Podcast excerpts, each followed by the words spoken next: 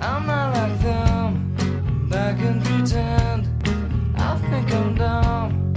Maybe just happy. I think I'm dumb. Hello, everyone. Yo, what's up? Hey. We are here with a special guest today, Tucker Marx of Twitter fame. Uh, do you want to introduce yourself a little bit to our listeners? uh, sure. Um, I'm Tucker Marx um, as a poster on Twitter. Um, that's pretty much it. I don't really have like a Substack or anything like that. I'm just a just a shit poster. Yeah, I'm just a shit poster too. I don't have Cool. anything going on. um, I kept wanting to when I was like thinking about this episode, I kept calling you Ava Max in my head. Um, and I realized that that was a singer about like a minute before I came on that. episode. that's funny. So I'm glad I didn't introduce you as Ava Max. I would have just like went with it. Like, oh, okay. I guess my name's Ava now. You sound kind of low A, just letting you know. Can you hear him, Tucker? Oh, yeah, here, let me crank it up. Okay, thanks. yeah.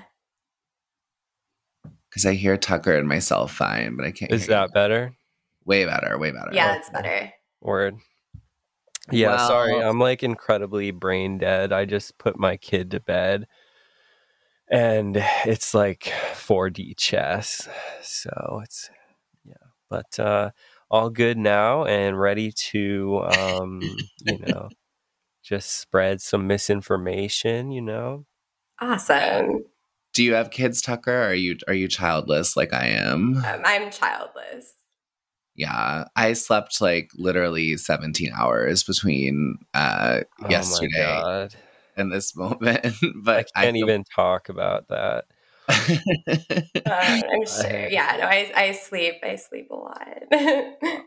I'm My sick theory again too. I'm sick. I think like l- we recorded last episode. I like wasn't sick. That's probably like the first one like ever, and then now I'm back sick again. So Oh, I forgot. I am I am almost positive I have, I have COVID right now because I had a major exposure three days ago and I feel like shit. So that that might have been part of the reason I slept for 17 hours. So nice. maybe I'll be the sick one this time.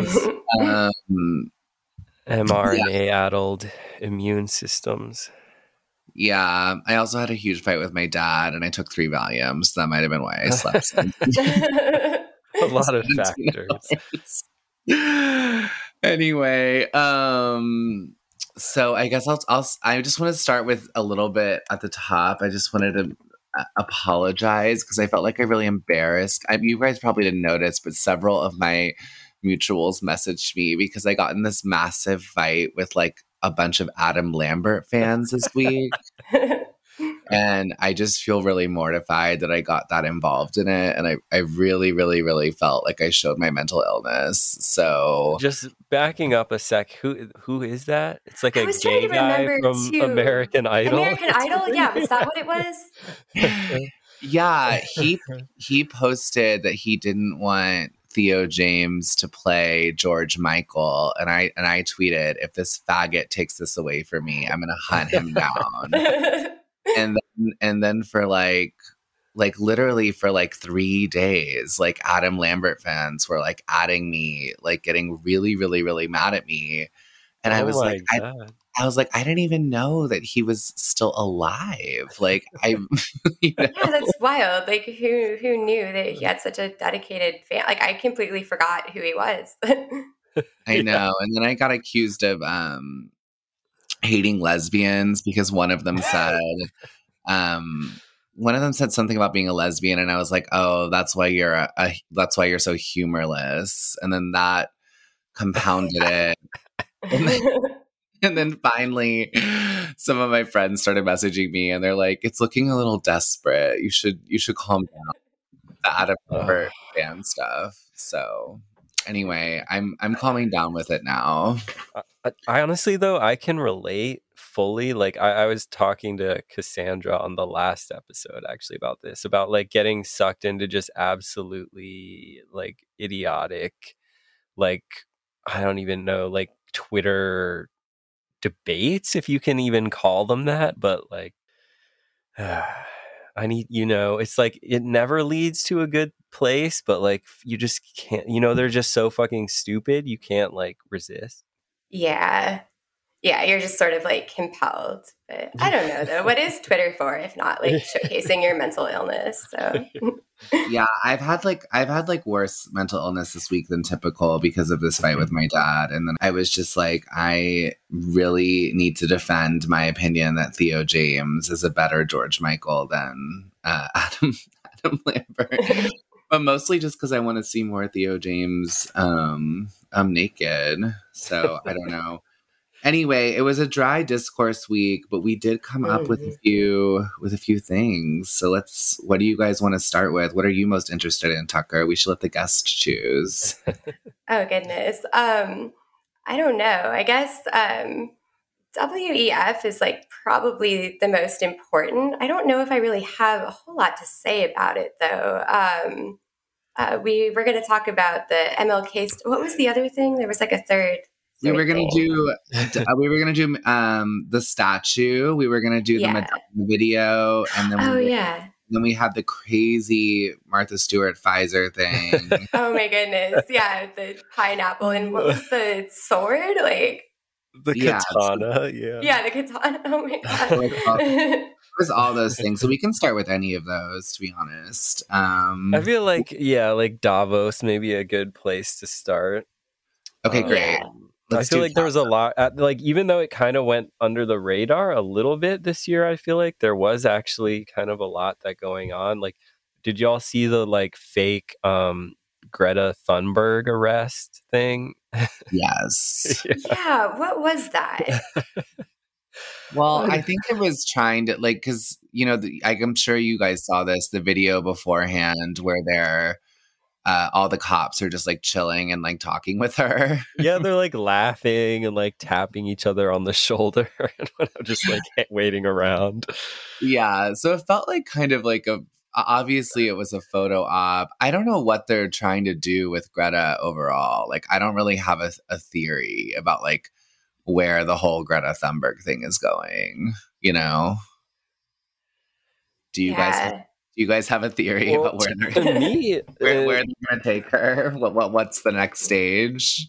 yeah, I am curious to hear Tucker's thoughts on this, but I like I, I do like this is kind of my theory of the whole World Economic Forum like Davos thing is that like it has this weird kind of double purpose where like I don't really think World Economic Forum is actually like calling the shots on most of this stuff. I think they're just kind of this weird, like public facing organ of these various kind of like deep financial interests and military industrial complex pharma all this shit you know but um it's like they're they're kind of this double purpose of like on the one hand obviously just like pushing the official narrative about oh yeah, we need to get rid of gas stoves and uh, you know everyone needs to like not you know like recycle and whatever. And then but on the other hand it also seems like they sort of like shape the like dissident discourse in a weird way. Like in, yeah. in some sense they're like almost the, the sort of main audience for what the world economic forum is doing So it's kind of weird. So I think Greta Thunberg just kind of fits in there in like much the same way. She's just like a a sort of spokesperson of this weird organization. Yeah, um I, that's that's basically what I think as well. Like the you know WEF itself like isn't the thing that's in charge, but everyone who's a part of it is you know extremely evil and you know powerful interests. I i think it's interesting what you said about um, sort of like fueling the dissident discourse too because that is something i've kind of been thinking about. Like it's sort of like it's like the psyop and it's like the mirror like image of the psyop you know i don't know maybe like if that's what they were sort of like going for was like her fake arrest but then also like you know we see the like before part two sort of like i don't know like a nonlinear warfare or something i don't know Yes, like they they they do the arrest, which is like you know obviously fits in with their whole thing about like eco you know terrorism or whatever. But then they they also you know leak the footage showing that it was like staged that only Right. the sort of more like whatever dissident crowd will will see so and and you'll see that like everything is like that and there's other instances of this like even at this most recent world economic forum meeting or whatever like they're kind of um trolling all the uh people who are you know like opposed to the vaccine passports and things like that What's funny about the behind the scenes Greta like footage, because there's a couple different ones, is that she seems so much more personable and like not like a total autist in all of them. Like she's actually like cracking jokes with like the reporters and like the police officers and stuff. So I thought that was interesting. I was like, is her entire thing like completely, you know, is she, is she just like a total crisis actor? Um, that that was one theory I had because I was so surprised to see her so personable. Like, because you know, like everyone's like she's she's kind of like famously autistic, you know. right Um, so that was weird, and I also feel like they just did the whole like she took down Andrew Tate thing. yeah. Um, so they need to let they needed like another kind of like legitimate because that I feel like they I don't know they just needed another like legitimizing like she's a real activist and that's kind of how I that's kind of how I read the the arrest you know? She's not just posting about like Andrew Tate's small dick on on Twitter. Right yeah she but then it's like but then why make it so fake looking you know I don't know. I know that is that is weird. It does sort of feel like I don't know. Maybe they're just playing to like both both audiences. Yeah. And that's what it seemed like the whole um event was. Um like you had uh, like uh Tony Blair was there, blast from the past. Who's heard of Tony Blair in the past in the like post 9/11 era? Yeah, he was there. Yeah, he was talking about how we need a global vaccine passport system. Um, Bill Gates was not there this year, apparently. Um, but uh, my fave, my my governor, uh, J.B. Pritzker, was there this year. Wait uh, governors go to Davos It- well, y- n- maybe not just any governor, but yeah, like JB Pritzker is like a plutocrat tier, like fucking. He he is like one of these people. He's from the you know the billionaire family, the uh, Hyatt hotels um, Oh. dynasty or whatever. I don't know. Uh, but yeah, like Penny Pritzker was like a, some cabinet member in Obama's administration, and um, there's like a trans one who's doing a bunch of stuff with that. oh I know about that one the first Yeah. trans billionaire Yeah, I think her name's maybe Jennifer Pritzker. Uh, okay, Um, interesting. I didn't realize yeah. that about the governor of Illinois. yeah, dude, he's hor- absolutely horrible. Just like one one of the worst people. Um, I think, yeah, I don't know. I mean, the other, I guess, like the other thing about faking stuff at Davos is like people like us are going to talk about it and it makes us look crazy. Yeah. Do you know what I mean? So it's like if they put out something that's like sort of fake, it just gives, it's kind of exactly like what you were saying, Tucker. Like, it just gives us the it, it gives like the i guess other side ammunition but then it's just easy enough to make them look insane you know Yeah, I think there might be something to that. I, I feel like a lot of the anti-vax stuff is is like that too. You know, it's like it's like an actual issue, obviously, but just the they've like I don't know. Do you guys feel like they've been like drumming it up like more lately? oh yeah i mean have you guys seen all those videos of the people shaking and stuff Yeah, like what is that? that I is haven't I haven't seen that. What's the deal with that?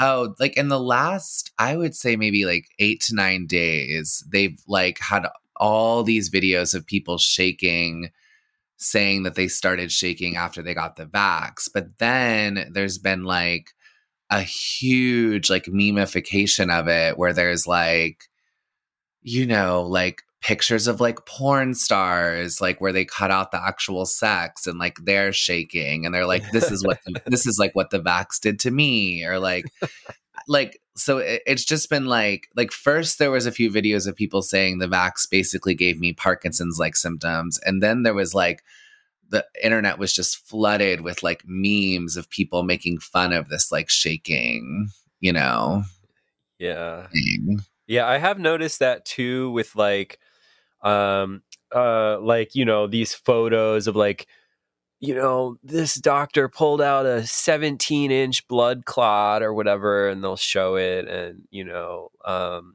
what's the other one uh oh like people talking about the shedding stuff Yeah. um and you know i have no idea at this point like my mind is like open to like anything potentially being real but like it does kind of feel like what you're saying like it's being used to kind of like delegitimize the anti-vax narrative Yeah, I'll send you. I'll send you. I mean, I don't know if you guys are on Twitter at the same time, but I'll send you guys some of those ones. They're, they're really, they're really funny because they're so absurd, but they do seem like the whole point is to make people like, yeah, like think that anyone who's complaining of vaccine side effects is like ridiculous. You know, it's weird. The the other thing about Davos. Uh, I just sent you guys some videos if you want to if you want to look oh at it. yeah, yeah. I pulled it up. Yeah. Oh my goodness. then there's like the one of the guy dancing. Anyway, um, I've been watching that really closely, but like sorry, I think I just did the audio. Um, sorry. Continue. it doesn't matter. That is that's that's that's what I'm talking about. Um, but the other thing that was interesting is there was a lot of people posting about how because they had everyone masked at Davos. And wait they let- really Wha- are you serious yeah, oh they had- man i missed that it's weird. Yeah, so they had everyone masked inside, and they also said that you had to take a COVID test, and if you got if you were COVID positive, your wristband was deactivated, so you weren't allowed to go to any of the events. Um, so all the like COVID um sites, like all the like really intense COVID people, like like the I have long COVID or whatever, like they've all been saying like do you see like the leaders the leaders know that it's a real real threat like why would they take all these precautions if they didn't know it was a real Uh, threat uh, uh. so it also that that's like the second those are the two bit the greta thunberg thing and then that are like the two biggest things i've seen about davos i guess is that they're masking and greta thunberg got arrested for i guess pr- protesting the climate or something yeah. Oh, and then I did. This was another. This was something that seems more like a rumor, or like I, you know, I haven't. I don't know how this would be like verified, but that going around that all the like super wealthy people flying to Davos hire wanted to hire um unvaccinated pilots for their private jets. Oh yeah, I saw that. Yeah, yeah. Um, and then I guess there was some. This was sort of in response to this FAA thing where they were like changing the EKG requirements for the for uh you know like airline pilots because they were having abnormal EKG EKG results or something. So What? Do, do airline pilots get EKGs before they go on, like every time they board or something? I don't think every time they board, but they maybe have like a annual physical or something. I don't know. Oh. Yeah, it's bizarre. Yeah. And I guess the billionaires don't want the planes to like. billionaires are like, I'm not fucking around with that. Yeah. yeah, I think that's honestly all I can really say about Davos. I mean, it's just, uh, yeah, it's just uh, that was those were the my biggest takeaways from it. I guess the only other thing I saw that I don't know if you guys want, want to comment on this, but a lot of people were calling Greta Thunberg transphobic for her dick joke. really? I actually missed that. Wait, what? Her dick joke. I guess because trans men who don't have penises, but I guess because they have like enlarged clitorises, like, and that's what they call their penis, like because they're not they're not big, I guess. Um, people were saying that Greta Thunberg was transphobic for calling for for you for doing a small dick joke. Oh boy. That is wild. What do you guys think? Does it sound transphobic to you? um. I mean, all you really need is the Well, accusation. Yeah. Right. I mean, it was in reference to Andrew Tate, right? So he's Yeah. not trans, so I don't really see how that would be transphobic. But No, no, I know. I'm just laughing at the whole idea. yeah, no. It's so ridiculous. Um, Um, but there also was a couple more. Th- so, oh boy. So you know, like p- before COVID in 2019, there was this event 201 that was like a weird kind of simulation exercise about a coronavirus pandemic uh-huh. and you know about how there would be like misinformation and anti-vaxxers and you know all this stuff um so that was apparently announced at davos um in 2019 and then this year uh the former treasury secretary of tr- the treasury larry summers who also uh worked for at goldman sachs which we all know is like deep state bank announced that um, the odds are, in my view, are better than 50 50 that there will be a COVID scale problem within the next 15 years. So, just a heads up. Yeah. But kind of like Tucker just said, like that's enough now. Like just the threat, like just just the threat of another pandemic will be enough to like, you know, justify uh restrictions of some kind. You know, right. yeah. Right. Well, that's all the the COVID pandemic really was. Was like the possibility, the threat of the possibility that like something really bad could happen if we didn't lock down and didn't whatever, you know. Um, yeah. So, but yeah, maybe we can close this Davos segment with a clip of some music that these international global elites were enjoying at the Oh, I think I saw this. forum. Yeah. All right, let's do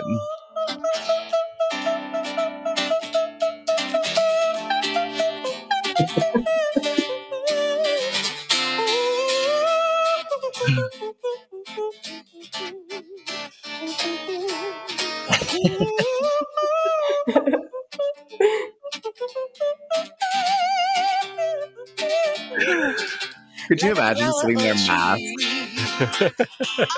oh my god. Yeah, and you can't see it, but sh- this woman who's singing is kind of like I don't even know, like spasming.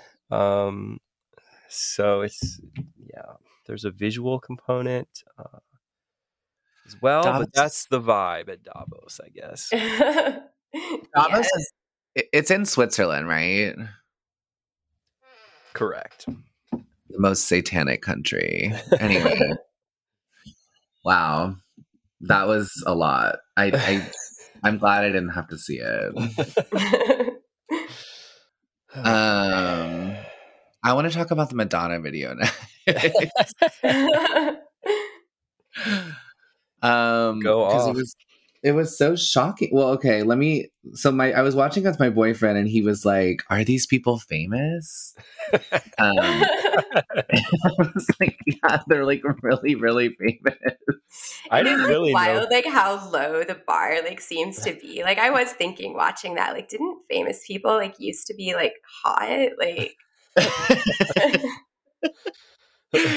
yeah, my boyfriend, who's a Gen Xer, had like no idea who any of the people were, and I was like, "Well, they're all like really famous, I guess." If you, it, I don't know if you're Sort on, I- of. Sort of. So it was like Diplo, Jack, Jack Black. I do think Diplo saw it. Um, Amy Schumer, which is like, why is she still anywhere? Oh my god, Right. It's crazy that she still has a career. Um, it was very ethnically diverse. Oh yeah, Bob the drag queen was there. Um, who was the other black guy? There was another black guy. There was someone that seemed like a rapper or something, but I oh, didn't I know who I- they were. I told my I told I told my boyfriend it was Lil Uzi, but I don't know if that's true. I have no idea who it was. I don't know. Well, he has like face tats or something, so I'm guessing he's a rapper, but I mm-hmm. really have no idea. Oh no, that's Lil Wayne. Lil Wayne. That was Lil Wayne. He was wait, shit, he was in that? Oh yeah, yeah. oh yeah. my god. I didn't realize that was him. And he was he, He, was looked like trans, sort of. Oh my god, he's only 40. he looked terrible. Yeah. he looks terrible. That's so sad. I can't believe he's only 40. Wow. Um, and then there was that Meg Stalter, which she did not seem like she belonged there. That, I, that I don't even know who that is. I can't. Yeah, I'm not sure. she's like I you wouldn't know if you weren't a gay man, but she but she she's in this show called Hacks. Um, and she did I, I Oh, I think I saw. I watched that show actually. she's the assistant. Oh, they're like the main character. No, no, no. The assist, like the really, like the fat assistant of the guy. Oh, oh, okay, okay, yeah, yeah. No, I didn't And she- recognize her. She has these like YouTube videos where she's like, "Hi, gay," which gay guys think is funny. And it's, I feel stupid. It, like every time I try to explain something online out loud, I feel really retarded because I'm like, Twitter is, sounds like it's it's really its own universe, sort of. I don't. Oh, they're about to get they're about to get slammed because I've been reading about this uh, really crazy new an- antibiotic resistant gonorrhea. So that's about to be a whole. That's going to be a, another monkeypox. But that's beside the point of this uh, this Madonna video. Oh, I think Um, also Eric Andre was there. Yeah. His And who only was- contribution was like dip your balls in the sauce. And who was the director that was there? What was that guy's name? The one who made them all stand up and do that pose. I don't know. I didn't, I couldn't even watch that much of it. I just skipped the end because you said that I had to to find out what it was for. But yeah, that's what we didn't even explain what this video actually is. So it's an. Uh, I guess she's gonna go on a world tour. Um, and- oh yeah, we were really bad at explaining this. This is not, yeah. But basically, it was just all these people that we listed that looked really kind of like, um, like worn, um, and sort of like pharmaceutically enhanced, if you can call it, really consider it enhanced, as well as like surgically enhanced. And they're sitting around like a huge table and basically playing truth or dare for some reason. yeah. That's And what the- was happening. At the end, Amy Schumer dares Madonna to go on a world tour, and that's what that's what it becomes revealed that the you know the whole the whole video is about. But it was really like I was thinking about it because it was like I I didn't even I was really trying to figure out like what my take on it was. It seemed really dark to me. I agree that everyone was really juvedermed, like fillered out. And so that was mm-hmm. that, that was upsetting and disturbing. And they started with a a rim job joke, which I felt Oh, like that was so gross. it was so gross. It was so disgusting, and it immediately put me in like a really. And I don't think that that should be talked about in polite company at all. Like I, I feel feel very strongly about that. Um, and As they someone who kind of appreciates like lowbrow humor, yeah, just like wasn't. I don't know. Amy Schumer, I don't know. It was also weird because it was this is like a big theory. I've talked about this on the pod before, um, A, but and I don't know how you identify sexually, Tucker, but I don't think any heterosexual woman rims her partner. That's like a theory I have. And I felt like I feel like jokes like that try to like normalize that like that's happening all the time and I just don't think it is. Yeah, I can say as a heterosexual woman, I have never done that. That's what I'm saying. And it's like there's all these like weird media jokes about it. Like it's like it's almost like they want to be like, this is a normal like thing that like is happening all the time. But I'm like, I am almost exclusively friends with heterosexual women, or at least women who primarily have sex with men, and they would never, ever, ever do that to to a, a guy. So I don't know. I just it was weird that it opened with that because that's just like this through trend I realize, like in female comedy. It's like, oh, I, I rim my husband, ha ha ha. And I'm like, no, you don't. I don't believe I don't believe that you do that. Um, so yeah, and then the all of their like truth or dares were like really juvenile. I mean, they were all just like stupid sex stuff, right? Like there was nothing that interesting. Yeah, no, it was definitely all like stupid sex stuff. And they're all like way too old to be doing any of that. Like it was very much like, I don't know, something you would do like, I don't know, when you're like 19 or like in college, or but they're all like 40 or above. I don't know. It's weird. I mean, some of them were 60. Like Madonna Yeah. 60. Like Jack Black has got to be up there too. I mean, he can't be that young. Oh, I forgot about Jack Black. I kind of appreciated his energy, honestly. He didn't really like do much, which I feel like is not like usually he's sort of, you know, uh, somewhat of an attention whore. Yeah. He did take his shirt off and that's okay, I guess I and didn't Li- and that Lil and Lil Wayne did suck Madonna's nipples in the video.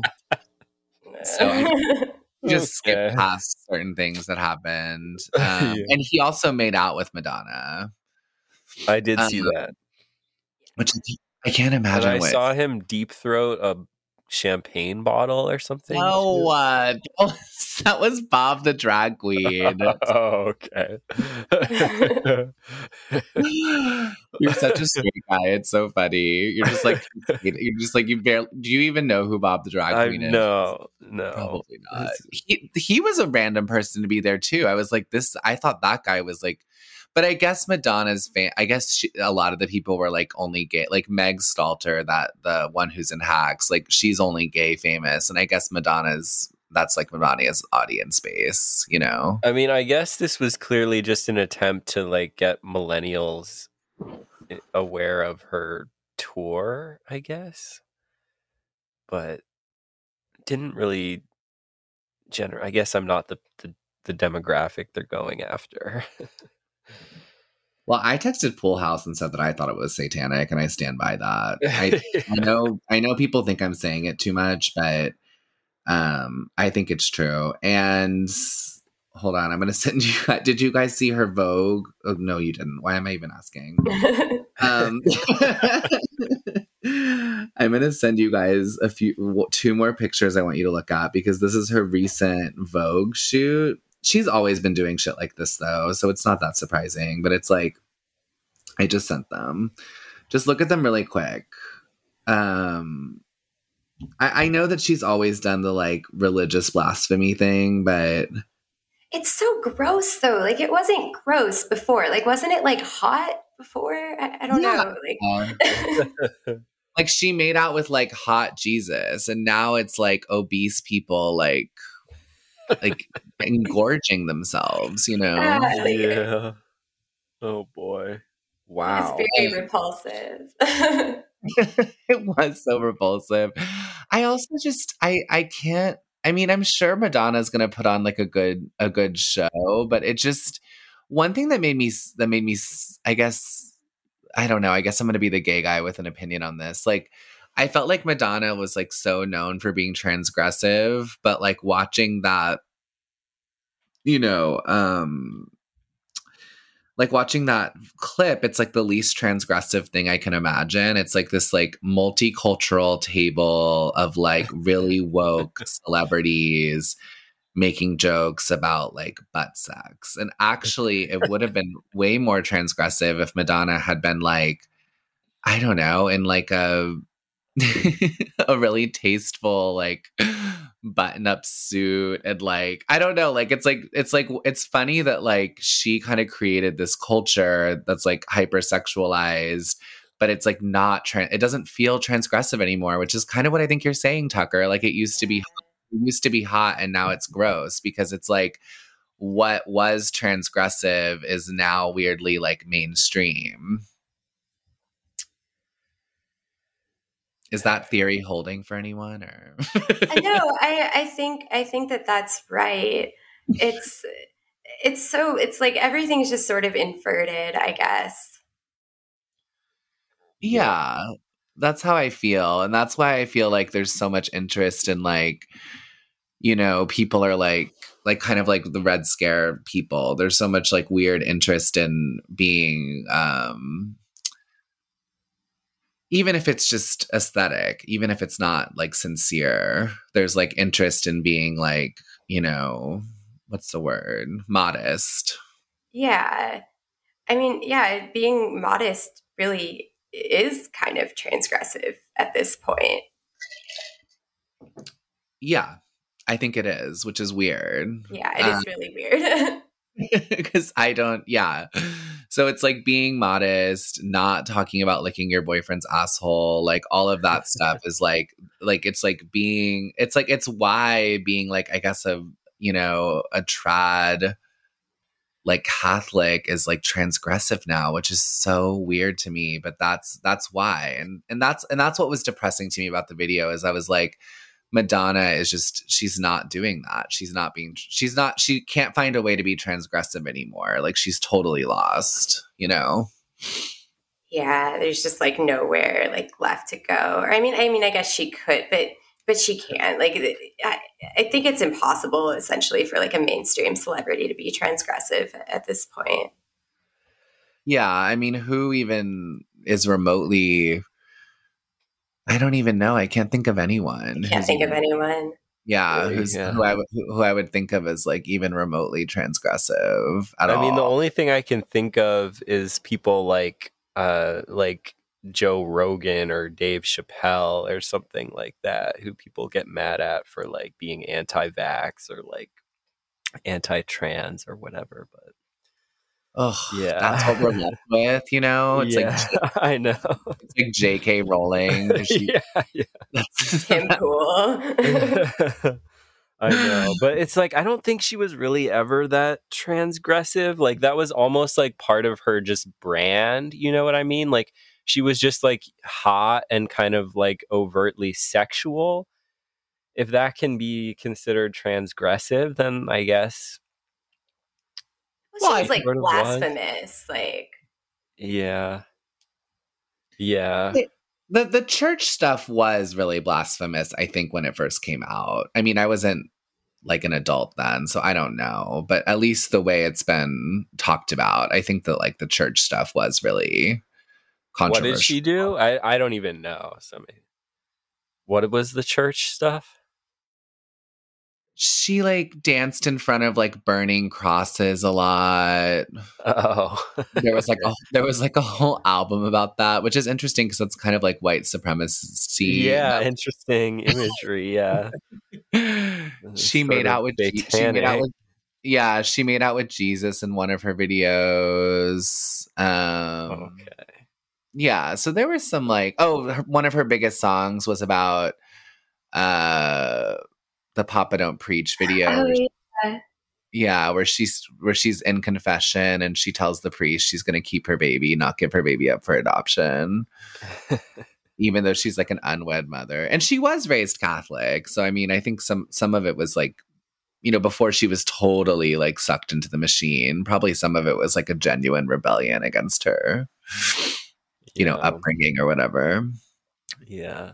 Well, like like your comment about the the modesty thing being kind of transgressive. That it's actually something I was thinking about that I kind of appreciate about um Tucker's like po like Twitter posts is that I, I mean maybe modesty is like not the right word, but I guess just sort of like unironic and it's I don't know if if that's like intentional or not, or I'm just like reading that into it. But I, I find it very refreshing, um, and like even I, I I like you know could just lean into you know irony and sarcasm and everything. But um, yeah, I don't know. It's just always refreshing to me when there's someone who's like not kind of just falling back on that sort of crutch, I guess.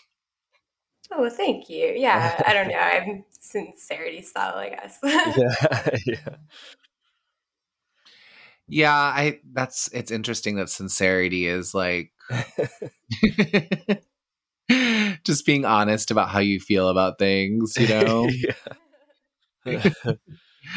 it's it is hard though. I mean, yeah, I don't know. It's everything is so drenched in so much irony. I'm I'm totally trapped in it half the time too, you know. Um I mean, everything's so ridiculous. It's hard to like escape that like mentality. Yeah. Um it definitely is. Um we can, you know, I wanted I cuz I, you know what I really want to get to that I forgot that we talked about is the people weren't meant to be global thing. But do we want to do we want to start with this do we want to do like a little bit on the statue? The statue is, yeah. There's there's a I think there's a lot to be said about the statue. Well, I mean, the thing I found so shocking about how hideous it is is that like obviously Twitter is just flooded with like racism right now and I'm like, did they think this was going to like be a solution to that? Well, like here again, before we start talking about it, for our listeners who may or may not be aware of this or know what we're talking about, I guess for MLK Day um, in Boston, they unveiled this new statue that's supposed to commemorate uh, MLK Day. And basically, it's sort of, I guess it's supposed to be like a, a, a, two sets of disembodied arms like hugging each other. But yes. it looks insane and like from one angle people are saying it looks like a bald man like eating pussy and then from another angle it looks like a woman's arms like sort of carrying carrying like a, gin- a gigantic cock and then yeah.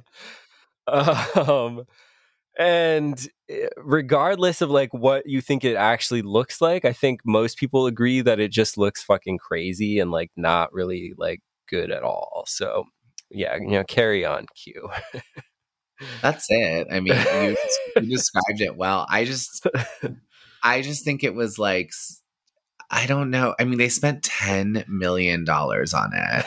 Oh my god. Did you guys see the photograph that it was based on? Yes.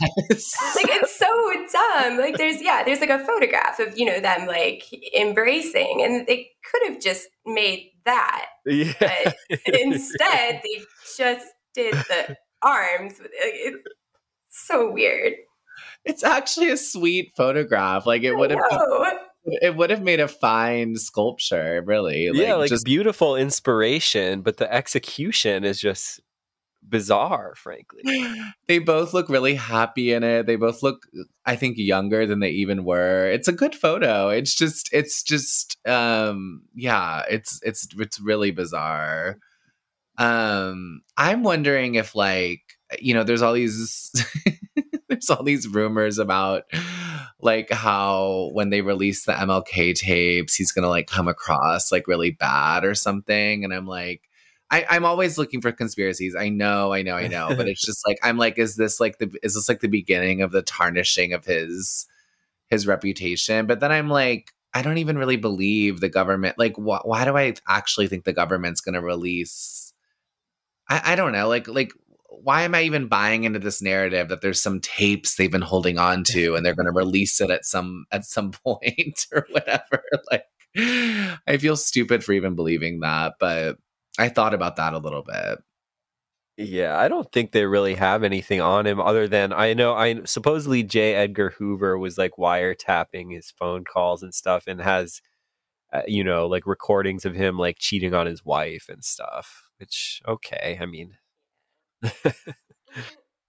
That seems like pretty par for the course. yeah. totally. Like if everyone knows about that, I think. Yeah. Yeah. Yeah. I mean, like, what could they have on him that he was like secretly a white supremacist or something? like, what? I mean, Well, like Tuck, like Tucker said, I mean, all they need is an like an accusation, you know. but it just doesn't. He was transphobic. they could say they could say he sexually misconducted someone and just leave it really vague, you know. yeah. I mean, there's all sorts of, you know, they, they just did. I mean, not that I'm like, I don't give a shit about this guy, and I think he he is a piece of shit, but they just did a Kavanaugh documentary, and I was like, oh, did they like? Because it just got released at Sundance, and I was like, oh, did they find something new? Or it's like, nope, same, it's the same thing. they just did a documentary about that same, which is like, which is bad, and but I'm just like, I was like, you know, it is so interesting how how much how much leverage they can get out of like a single, you know. I don't know, whatever. Anyway, Uh, the statue's hideous, and that's all there really is to say about well, it. Well, I think, I mean, to me, if anything, it's more just like, you know, same as like the fucking paper straws and like all this shit. It's just part of the psychological warfare where they're trying to grind us down and like humiliating us by telling us that they're like honoring this American hero with this like ridiculous, like, but ugly stat, vulgar, like a abstract statue that no one likes.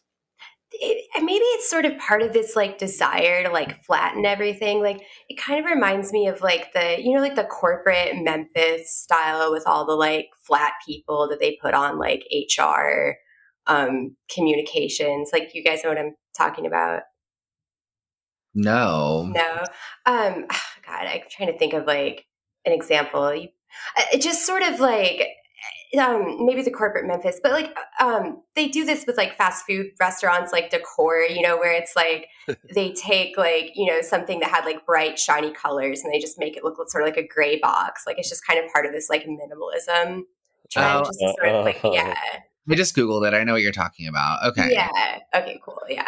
Um. So I guess it's sort of just like part of part of that. Just like you know, take this like warm, like lovely photograph and just like reduce it to like these arms, which then you know looks like a giant penis. I don't know.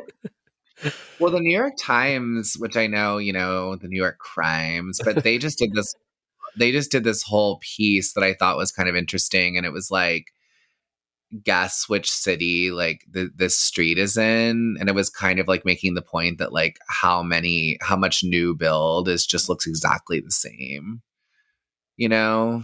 Um and yeah that was it really. I mean i just scrolled through it and like tried to guess but it's like you couldn't guess you know? Yeah, I believe it.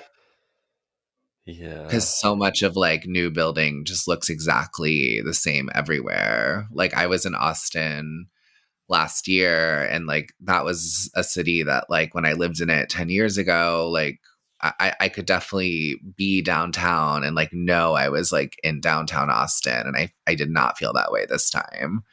You know, I was like I could be literally anywhere. I could be in I could be in Cleveland. I could be in I just it just looked like a generic, you oh, know. Oh, interesting. Yeah, or like in New York, there's this whole big section now called Hudson Yards, and like that that that area very much feels like that. It's like it doesn't feel like New York. It feels like it could truly be anywhere. So Like the know. weird kind of like fake industrial like vibe. It's even worse. It's just like giant glass, like glass buildings. Huh. You know, Interesting. that's that's like kind of what it looks like. It's like square, boxy glass, like everywhere. Yeah, it's just like low energy architecture. yeah. And ironically, right in the middle of Hudson Yards was this like weird modern art sculpture they set up, which like you were supposed to be able to climb these stairs and go to the top. But like the second they opened it, people just began throwing themselves off of it and killing themselves. Like a lot like a lot of people. I mean, like a significant amount for like the two weeks you were allowed to actually walk up the stairs. Um, so they just immediately closed it, um, which is really depressing to think about. But I mean, I think it just shows that, like, yeah, it's like this these places are like yeah it's just it, it is demoralizing. It is meant to make everything kind of like ugly. Um and i feel like if like the matt yglesiases of the world had their way like that's what like every city would be like you know? Yeah, totally. but i don't want to sound like i'm siding with like the uh greek statue accounts either Oh yeah. like I, I find them just as cringe as Matthew, Matt Yglesias. I'm like, can't we just like I think it's possible we can make like things that aren't like old European villages that are still beautiful. Like I, I have to believe that, you know? Yeah, they're both views are just really like memeified and like restrictive, I think. Yeah. I mean, I've I'm sure that someone somewhere is building like you know, beautiful custom homes for people who are rich enough to afford them. That has to be happening. Um, so I want to I want to talk about the and I think maybe you got this idea from something Tucker posted um a but I, I like the idea that we're not meant I- I wanted to talk about the we're not meant to be global thing uh because i was i've been thinking about this a lot because well a few things happened. I canceled my, a trip that i was going to take to la that i didn't even really know why i was going to do. I just was like i was like i should go somewhere else. Maybe i'll go to la like I, I the new lana album's coming out like i don't know. It just seemed like something like good to do. And then i was like no i don't want to spend the money on that and then, um, not to reference them twice in the same episode, but Red Scare was talking about how they actually hate traveling.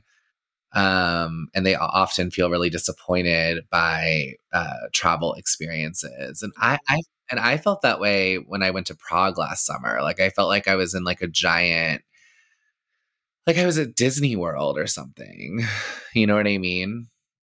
Like I was just, wa- I was just being kind of like directed through like a beaten like a very beaten path Yeah, Uh, that makes sense. Like sort of just like an artificial kind of like touristy sort of experience. yeah and i couldn't break out of it no matter how much i i tried like you know what i mean like no matter what i did i was like oh i'll go down this street like i just couldn't i couldn't seem to get away from like feeling like that um and i don't know i don't know i actually didn't even read your tweet tucker but i think you tweeted I think you tweeted something like "We're not meant to be global," and that's what gave A the idea. So, what do you think? What did you mean by that? If you want to elaborate a little bit, Oh, sure. I mean, I was just thinking like it's just it's like rough to be like, I don't know, so like deracinated, you know? It's like my family just like lives in like all of these like different places and I want everyone to just live in the same place, but you know, they don't. And it's a bummer and I don't know. I think that that stresses people out. Like I was just like thinking about, you know, like the Dunbar number and how, you know, people are just sort of like geared to like live in like a village and know 50 people or something. And instead we're like all spread out and we have like the internet. So we just like know way too many people, way too many things like going on like in our minds, but we're also just like all detached, you know, from from the people that we would normally be closer to. Yeah. And I feel like it it it sort of related to this like breakdown of just kind of identity or I don't know if that's the right word, but like feeling a place in the world. Yeah, like roles for sure. yeah, yeah.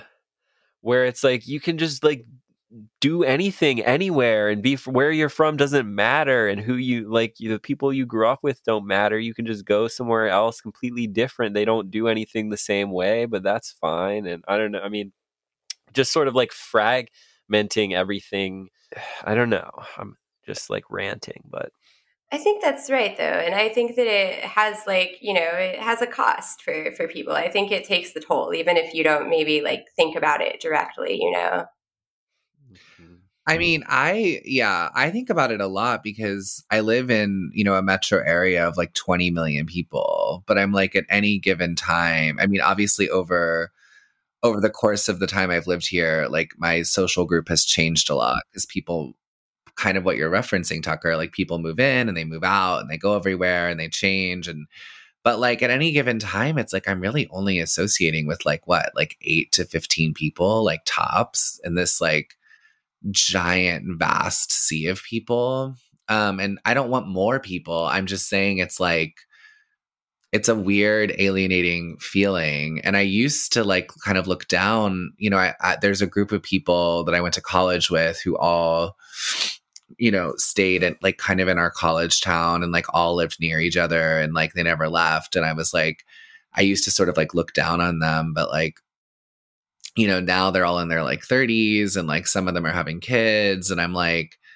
god that's kind of like nice you know like I'm like they they like all are sort of like kind of like around each other and like I'm like what did I really gain from this like giant move across the country? I mean, I'm happy that I met my partner, of course, and all of that, but it's like um yeah, it's like we feel like we we're almost like like in America at least like culturally taught to feel sad for people who like like there's like kind of like the joke about the townie or the mm-hmm you know that's like a trope in movies like oh all the lame people back in your college town. Like that's like a a thing that gets made fun well, of a lot but... i think there's also like an element back to what you were saying about austin or even like what downtown new york or whatever you, where it's like now like anywhere you go just kind of feels like anywhere else. Like when you're travel you know it's not really and it's like okay I can get French bread at any grocery store I go to. So like if I go to France, it's like I'm not you know what I mean? There's nothing like special about like actually going somewhere else because it's all just like accessible from anywhere else. Yeah.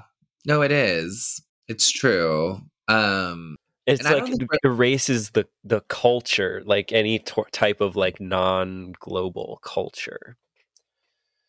Yeah. I mean, I don't think we're necessarily hitting on something like brand new. Like there's plenty of novels written in like the 50s and 60s about like the artificiality. I mean, like that's kind of what the talented Mr. Ripley is about, like the artificiality of like travel and all that. But I mean, like I think it's more than just the artificiality of travel. It's like it's just how it's becoming more and more homogenous. Um, I think that's like kind of what we're talking about. Um, and I also feel like my family is super fractured and all over the place. And like the people I care about are super fractured and all over the place. And it's like, I don't, I don't actually know that I'm better off because I like moved away, you know?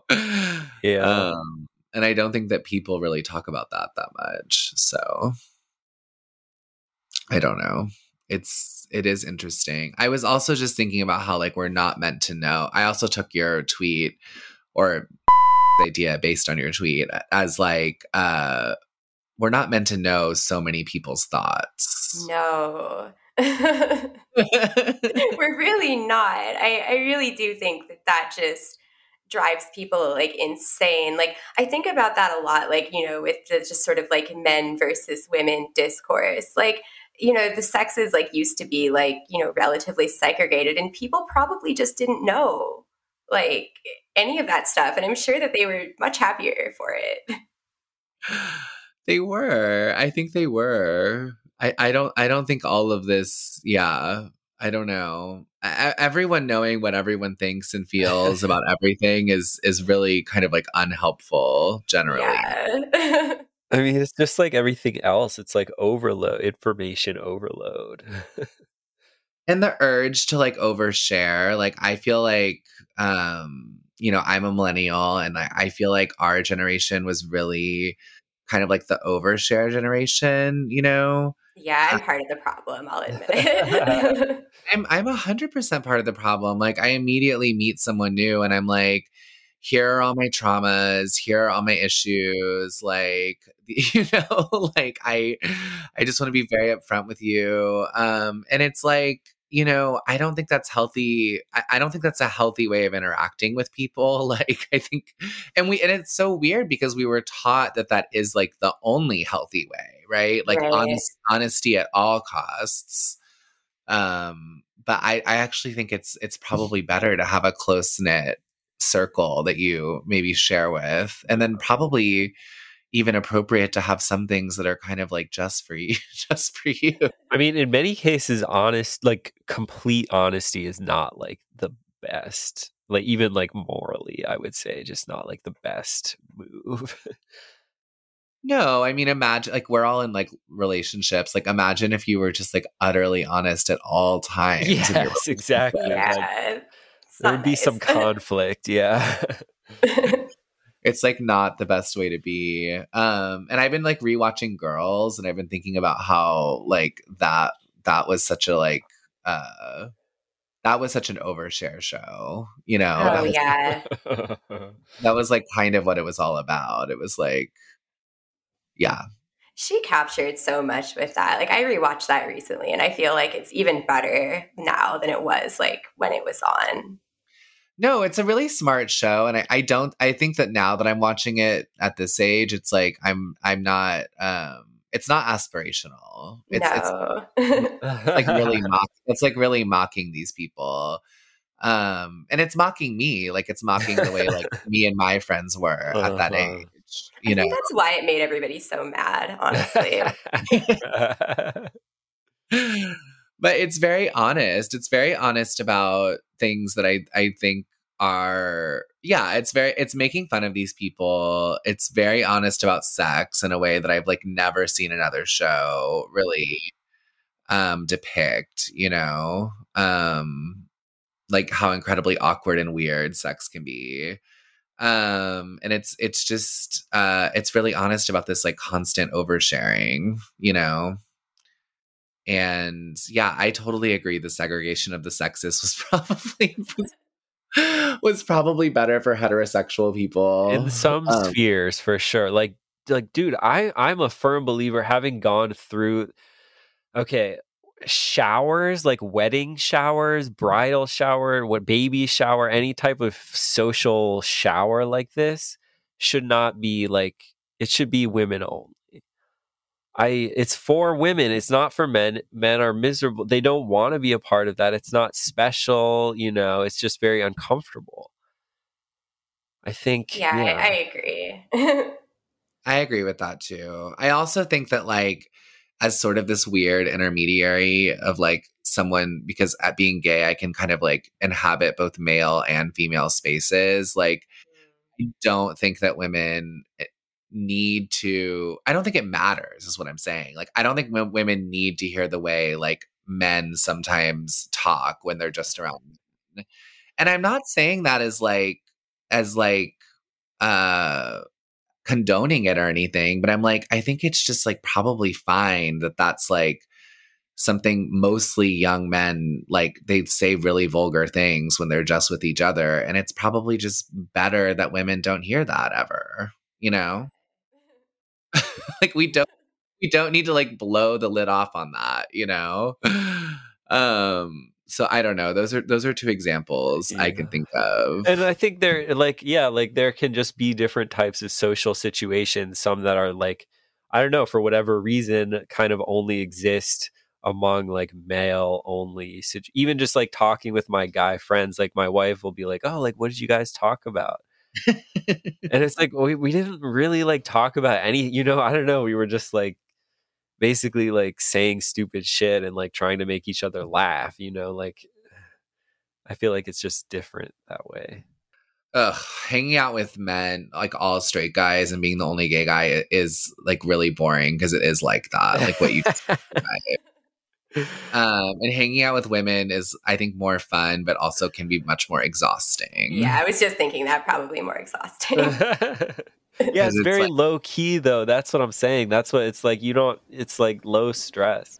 No, it's nice. I mean, I remember when I was like in college and just being like stoned around straight guys, and I'm like, wow, like everyone is just like kind of just playing this video game, I guess, for like s- for like seven hours and like and then like and like every once in a while like saying something like what do you guys want to like order a pizza or what like, you know, like it's like nothing is really going on and then being around like women and and like of course loving women so much i love women I, same, same. Absolutely. yeah I, I love being around them but it's like uh yeah sometimes it was just like we're doing a lot of deep processing and we could maybe do a little less like you know yeah, no, I yeah, sometimes um being like just part of like a female group of friends can just yeah be be a lot. I don't know.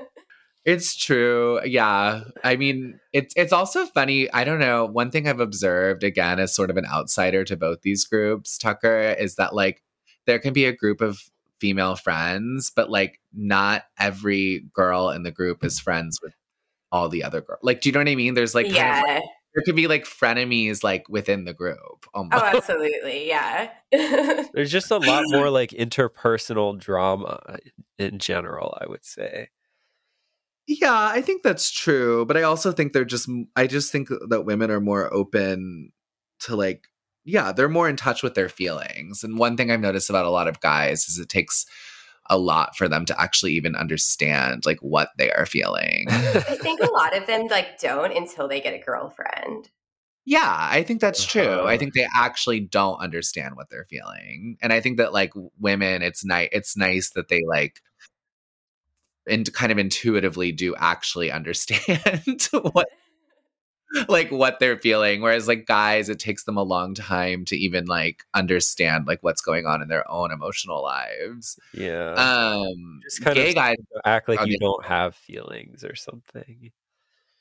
You're supposed to act that way but i also think it's like you know yeah I, I agree with tucker like once they get girlfriends that's the first person they really Uh-huh. uh kind of talk to about stuff like that which is why a i think you you've been lucky having been such a serial monogamist your whole life it's why Yeah. you're it's why you're more in touch with your feelings than most Perhaps. Than most straight dudes because you've been in a relationship like essentially since you were like 16 you know Or perhaps my amazing emotional insight is why I've been a serial Why you've been in a relationship for Yeah. so long. Yeah.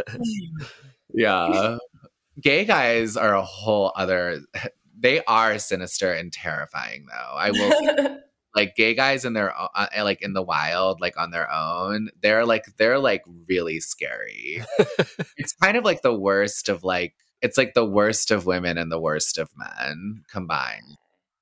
They really shouldn't be allowed to be just them very much you know yeah, it's like the cunning sort of like and also like the ruthlessness. Like it is so ruthless. It's like all the worst stuff. It's like the vulgar, ruthless, but also like the the frenemy thing, and like, yeah, it's just it's hard. It's hard to have a healthy group of gay male friends. It's really really difficult. And they're all sleeping with each other or have at one point, you know? So that adds a whole other awful element to it. Um so yeah, I'm I'm really against gays being allowed to gather. I think Forced we gay integration.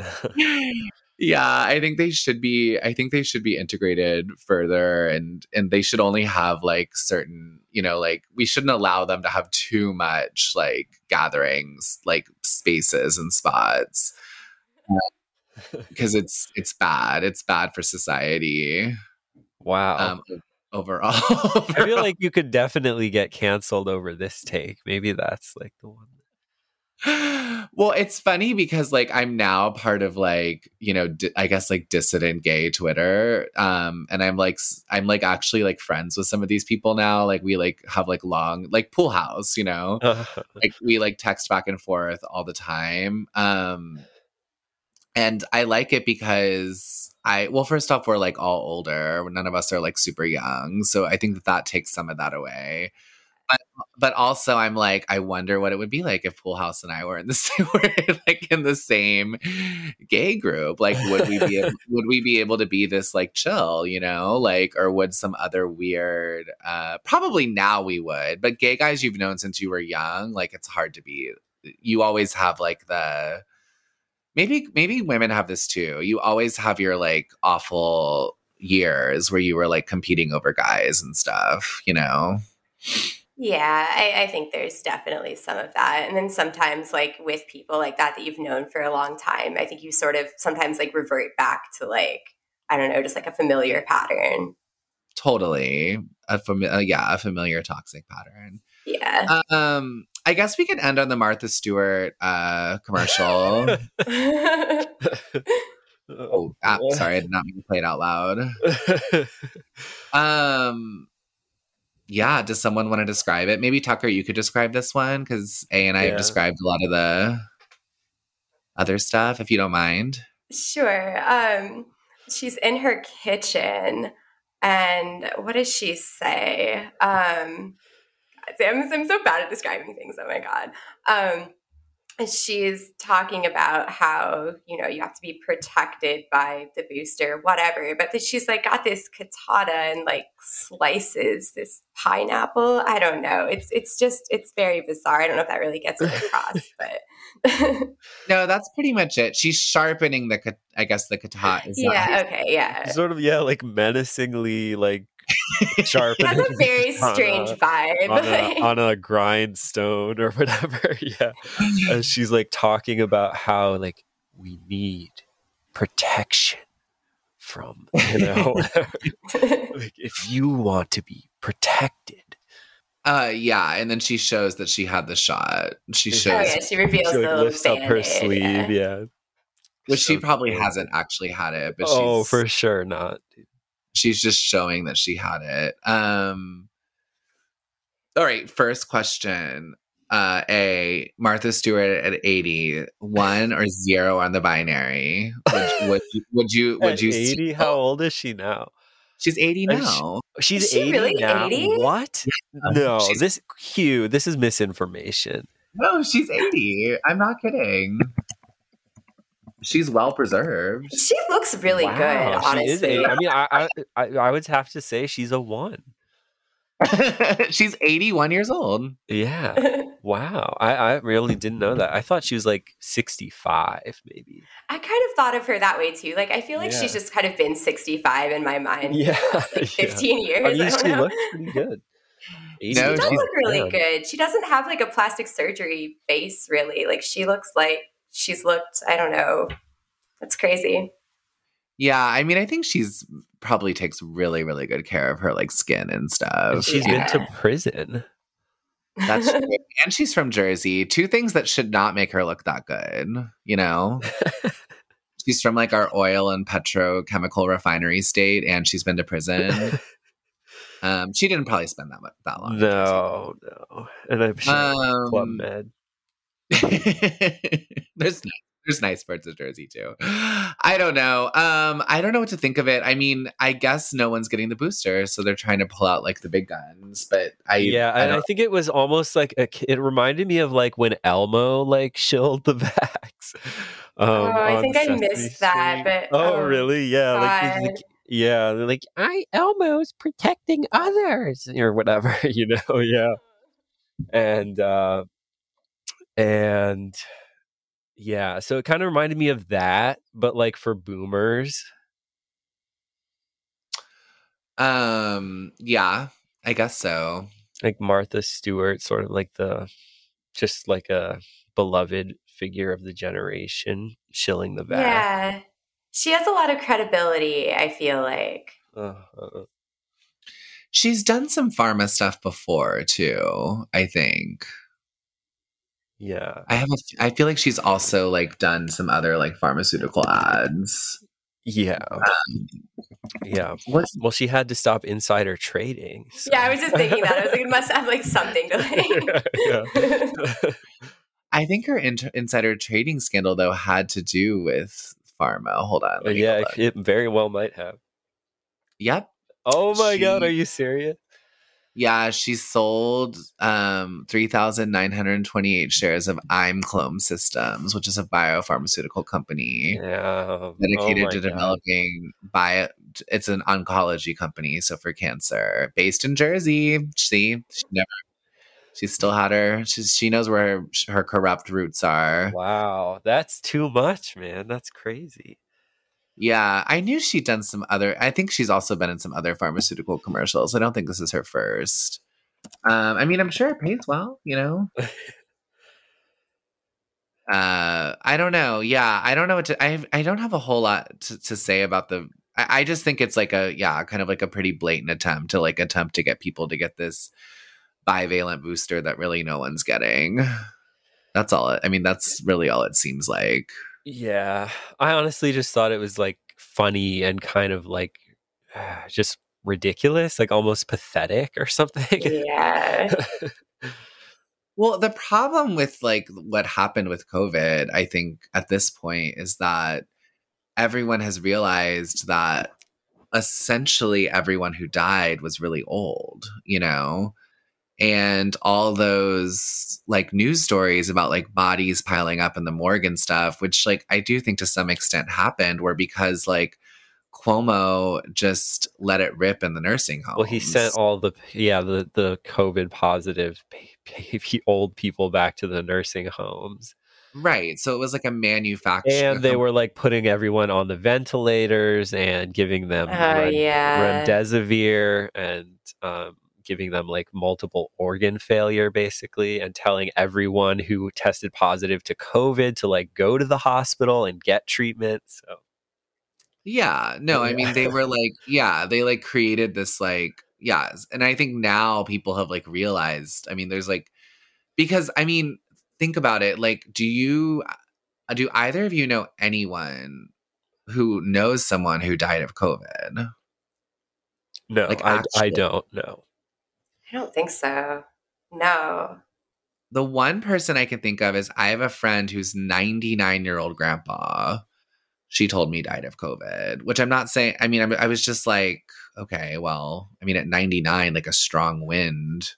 sure right yeah no like no doubt covid killed people you know but people who who were very old or or in other ways ill and essentially like on the verge of death Yeah, but it's so interesting that like something that like was supposed to be such a huge crisis, like I don't know anyone who even really knows anyone who died of COVID. So I think that that like right I don't know, it's like that sort of makes it really difficult to sell people on like a fourth booster. right You know? Right. Like even the people who like, you know, the science trusters and whatever, nobody's really scared of it anymore. Like if pressed, you know, they might say like, oh, it's a, you know, a real problem and it's not over, but nobody's actually scared, you know, so there's not really any motivation to, you know, get this booster.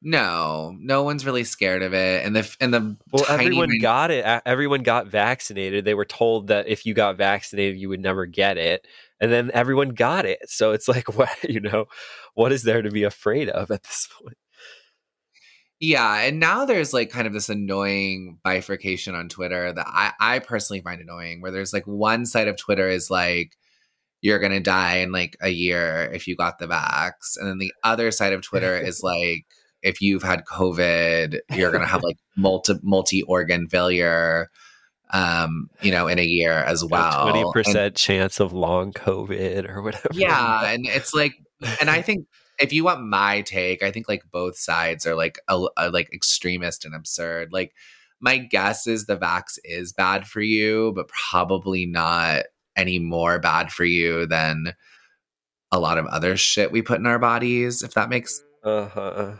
So I'm not saying it's good for you or that there aren't these like that people didn't die because of it, but I'm just kind of like it's probably like a similar level of risk of as like many things that we put in our bodies. And then like COVID I think is probably on the grand scale of viruses like somewhere in the middle in the sense that like it can cause some harm particularly if you're old but is is probably like a largely harmless virus so that's how i feel i think both sides are being a little histrionic about it Yeah, I completely agree. I think that they're mirror images of each other. And it's, yeah, from both sides, it's like, oh, there's this apocalypse. And like, no, there's not.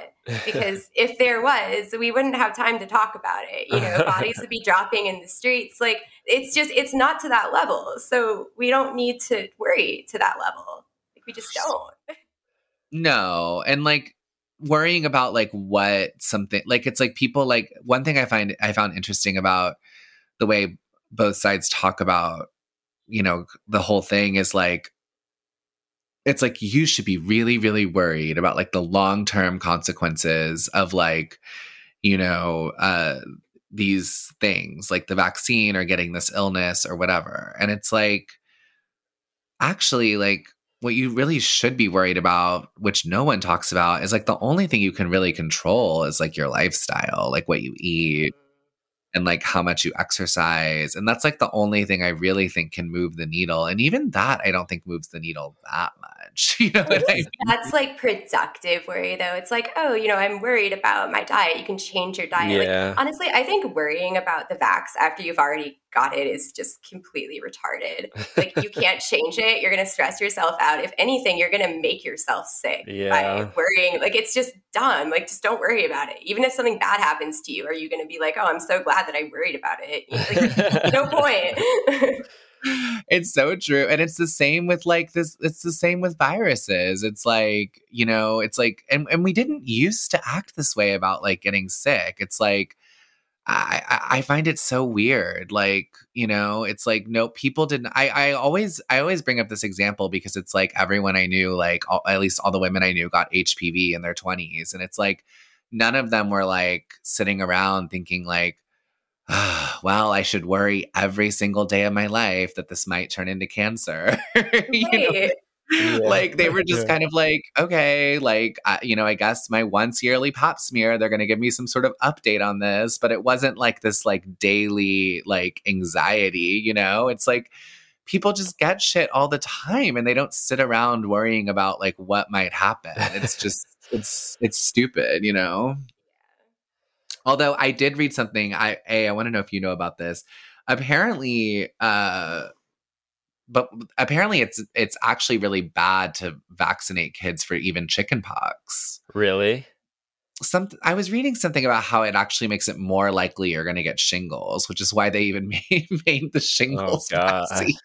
Honestly, like, Oh, I think that vaccines in general are just sort of this like cope. Like, we had this idea that, you know, we're to like tame nature Uh, and bend it to our will and, you know, we're to industrialize and we're not to, you know, we're just to control the consequences of that. uh, And I think that a lot of pharmaceuticals are part of that. And I feel like vaccines are honestly just like the epitome of that. And that's like why people are so adamant that you can't criticize them. They're them. held in such high esteem. Yeah. yeah, culture, because yeah. it's like the pinnacle of it. And it's always been that way too. I, I've been reading this book, uh, Dissolving Illusions, and it talks about like the history of vaccines. And it's insane. Nothing that happened with COVID is unprecedented.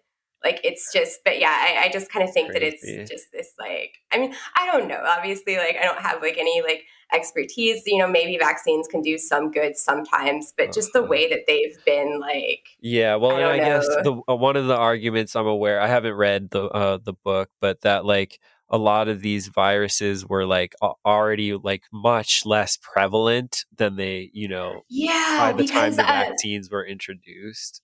Absolutely. Yeah. No, a lot of the time the virus like disappeared or dropped before the vaccine even came out. And it's like people were like living like in sewage and stuff, you know, like the industrial revolution kicked off and they just moved all of these people to, you know, these really crowded conditions. There wasn't anything in place to protect them. And people just didn't practice good sanitation at all. And so they were getting sick all the time. And then you know that started to change and as that started to change you know people became less sick. And i think that vaccines really got a lot of credit um, for that when they yeah largely just just shouldn't have. Yeah, and now they're trying to make vaccines for all sorts of things, like all these like common viruses, and it's like I I I just feel like it's like they're gonna they're gonna hail each one as like some sort of you know massive victory when it's like most of these things aren't really causing anyone any any major problems at all you know? They're just like pretty normal average things um but yeah it's just i don't know it's weird. it's like everything just has to like you know be exploited like create like a new market. I feel like that's really the just kind of the goal of everything did you guys see the one about um they're like coming up with like i don't know if this is real but i read something they're like coming up with like um um M- mrna shot that like they inject directly into people's hearts Oh Lord. Thank God. to Oh, like address the heart issues oh I mean, the ones I've been reading about, let me see, mRNA vaccines. I heard about something. I heard of something about like Bill Gates wants to like inject all of the animal like um cows and stuff with it so that people are like eating it in the meat that definitely happened historically. Yeah. yeah. Oh God. Interesting. Uh, yeah. Here's all the ones they want to make now. Um, they have Moderna has eight vaccines, all mRNA. One is the Zika virus. I don't know a lot about that, so I can't really comment whether that's. I mean, basically, that's a virus that's harmless if you're not pregnant, right? Yeah, only dangerous for pregnant people. Yeah. Um, and then they're going to make ones for Epstein Barr virus, which the vaccine actually has been shown to cause some yeah. vaccine, right? Um, I don't even know what this is. Cytomegalovirus, something I've never heard of. a lot of people with that out there, I guess. um, they're going to try to make one for RSV and flu, which are also common viruses that do kill people, but Gosh. for most people don't, you know? Yeah, but the and then RSV make- can be dangerous for kids. So that would be, they would be giving that to kids most likely. Uh, yeah. And then they want to do mRNA, mRNA for herpes, MS, cancer, and HIV um herpes is completely harmless so that would just be that seems like that would be worse for you. And i don't really understand how an ms or cancer vaccine would work. I think it just like it just doesn't make any sense. I don't know. The herpes, the herpes one is so weird because like something like 90% of people already have the latent virus and they have no symptoms. Oh, so what are they going to do? They're going to give people a vaccine for something that they already have that they have that's asymptomatic. Right. Well, it's in the yeah, God.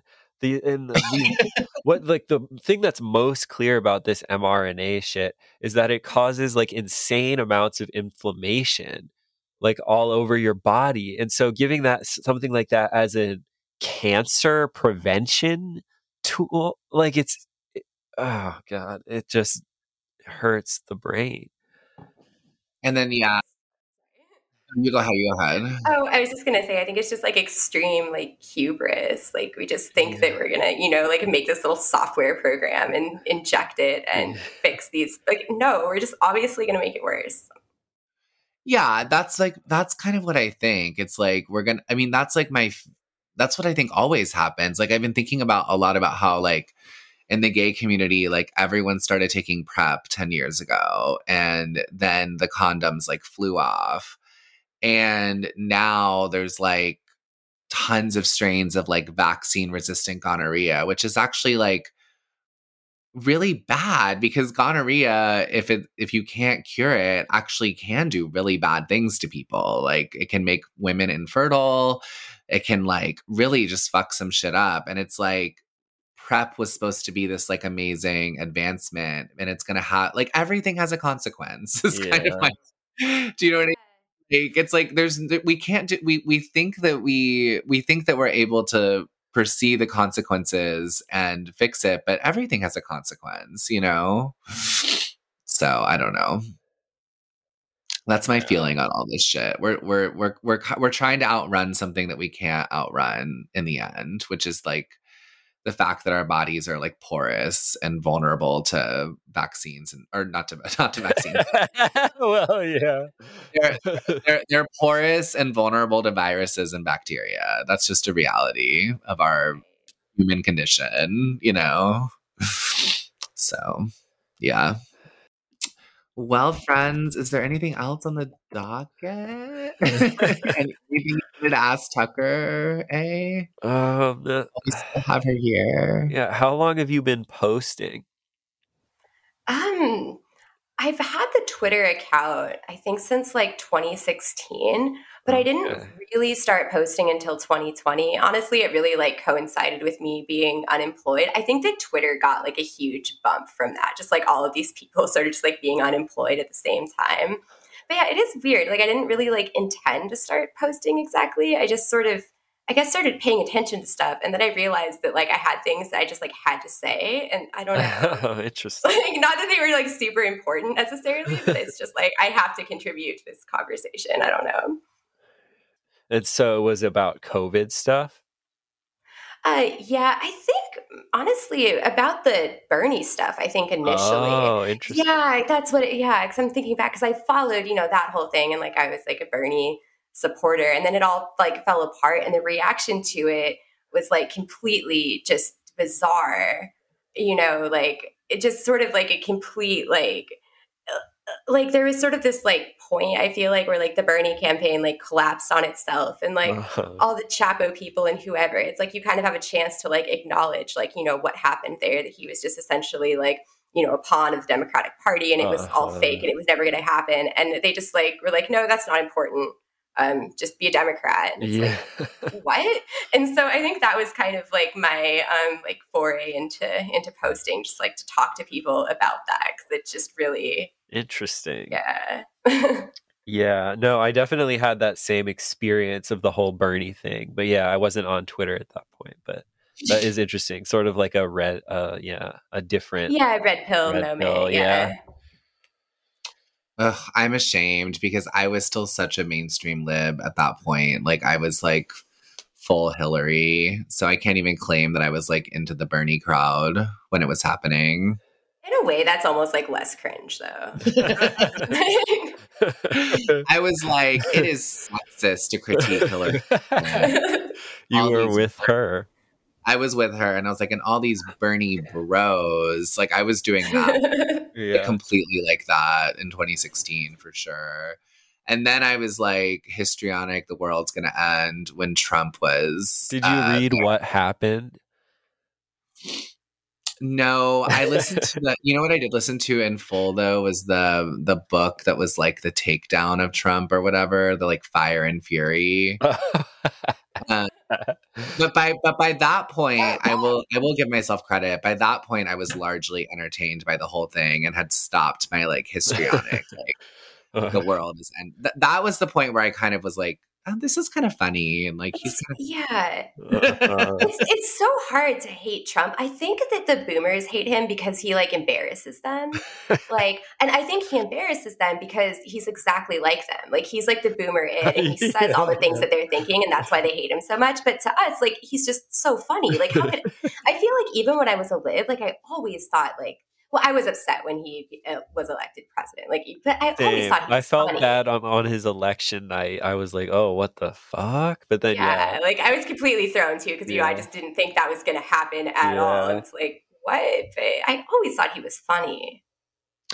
I like it. I, I, I, yeah. I mean, I was obviously like devastated. I was, I definitely was like devastated when he became president. That's how I felt. But I, I did like him. I did watch The Apprentice as a kid and think he was funny. And then like after a year into the presidency, when I realized like, oh, the whole country's not gonna like just rip at the seams, then I, then I began to really enjoy it and find it kind of like, sort of like an episode of Veep. And and and and I remember telling like some people, I was like, well, you know, like it, it really wasn't that bad. The one thing I will say, and this is this is a belief that I like have clung to, is I actually don't. I think like Trump actually was not like, and you guys can like completely like shot me down for this, but I I think I think Trump was a surprise to like the regime or whatever. Like Oh, 100%. Like, I, I think- that. and that's and that's what I think was like exciting about it looking back is like he was a total like shock. Like there was this was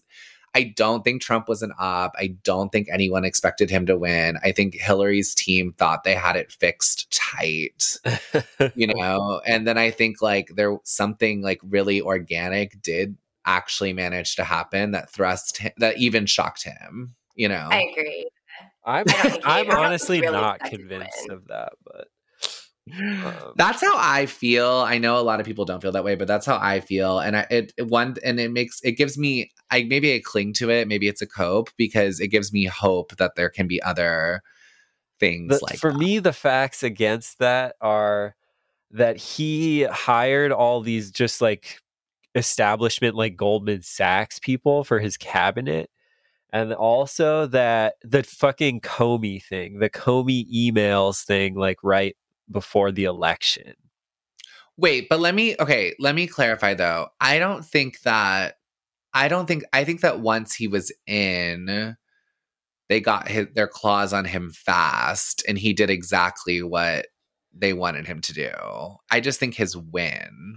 That's my Uh-huh. that's that's my argument. I don't think that I think the second he won, there was like a huge like, okay, we have to like roll this guy into like the you know, the dome. Uh-huh. But I think his like win was what was like what was kind of unanticipated, you know.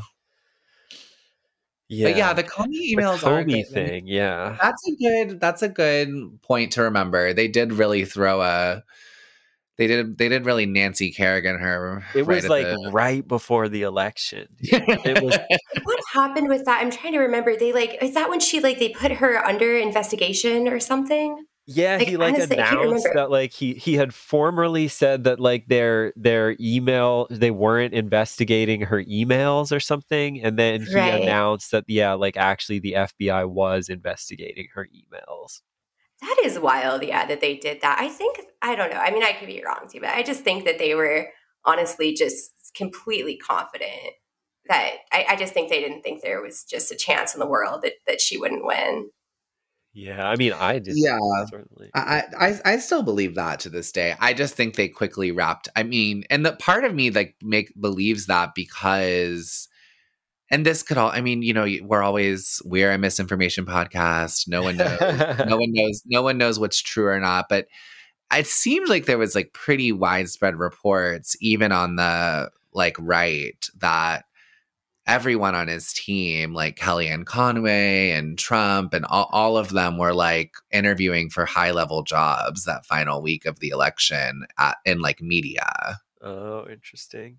And that, like, and there's tons of reports again on both the right and the left that he was really excited to not win And to- and to like parlay it into like, you know, kind of like a some a brand boost. or whatever. Yeah. yeah like a boost to his like like fledgling media career because he kind of hadn't been anything for like 10 years at that point and there's no doubt because she couldn't fake it to save her life that melania was fucking miserable. pissed as fuck and miserable because she couldn't she literally couldn't fake it to save her life like yeah, no, I definitely agree with that.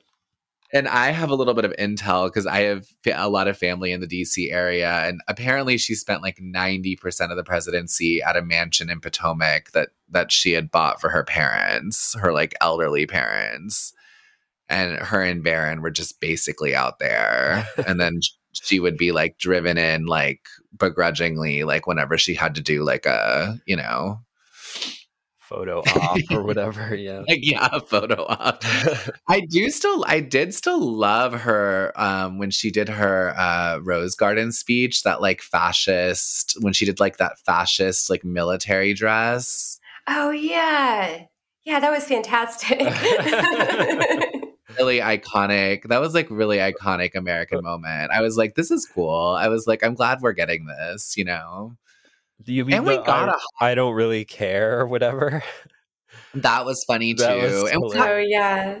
and we've never had a hot first lady. Like we've had like I guess pretty first ladies, but she's the first hot one. Oh, 100%. Yeah. Who else has been hot? She was the only hot one. Yeah, people like say Jackie Kennedy was hot, but like, I mean, she like was not like at all. No, she had like weird, wide, wide set eyes. yeah. Um, Cindy McCain would have been hot because Cindy McCain was a babe when she was younger, but he didn't win. uh-huh. And then somehow, I don't know what happened to Meghan. She's just eating too many like Fritos or something. She's a pretty girl. I think when she, like when when she, when her Botox is hitting right, she looks good sometimes on TV. I don't know. Anyway, all right, guys, do you want to wrap it up? I mean, yeah, I think we Um, got in yeah. some nice like celebrity gossip at the end, rounded it out, and I loved um I loved talking to you, Tucker. It was so nice to meet you. Oh yeah, it was so fun. Thank you for having me on. Yeah, yeah, we'll have to do it again for sure. We'll have to do it again sometime. Yeah. Have a good night, guys. Have a good night. All right. Bye, listeners. Bye. Bye.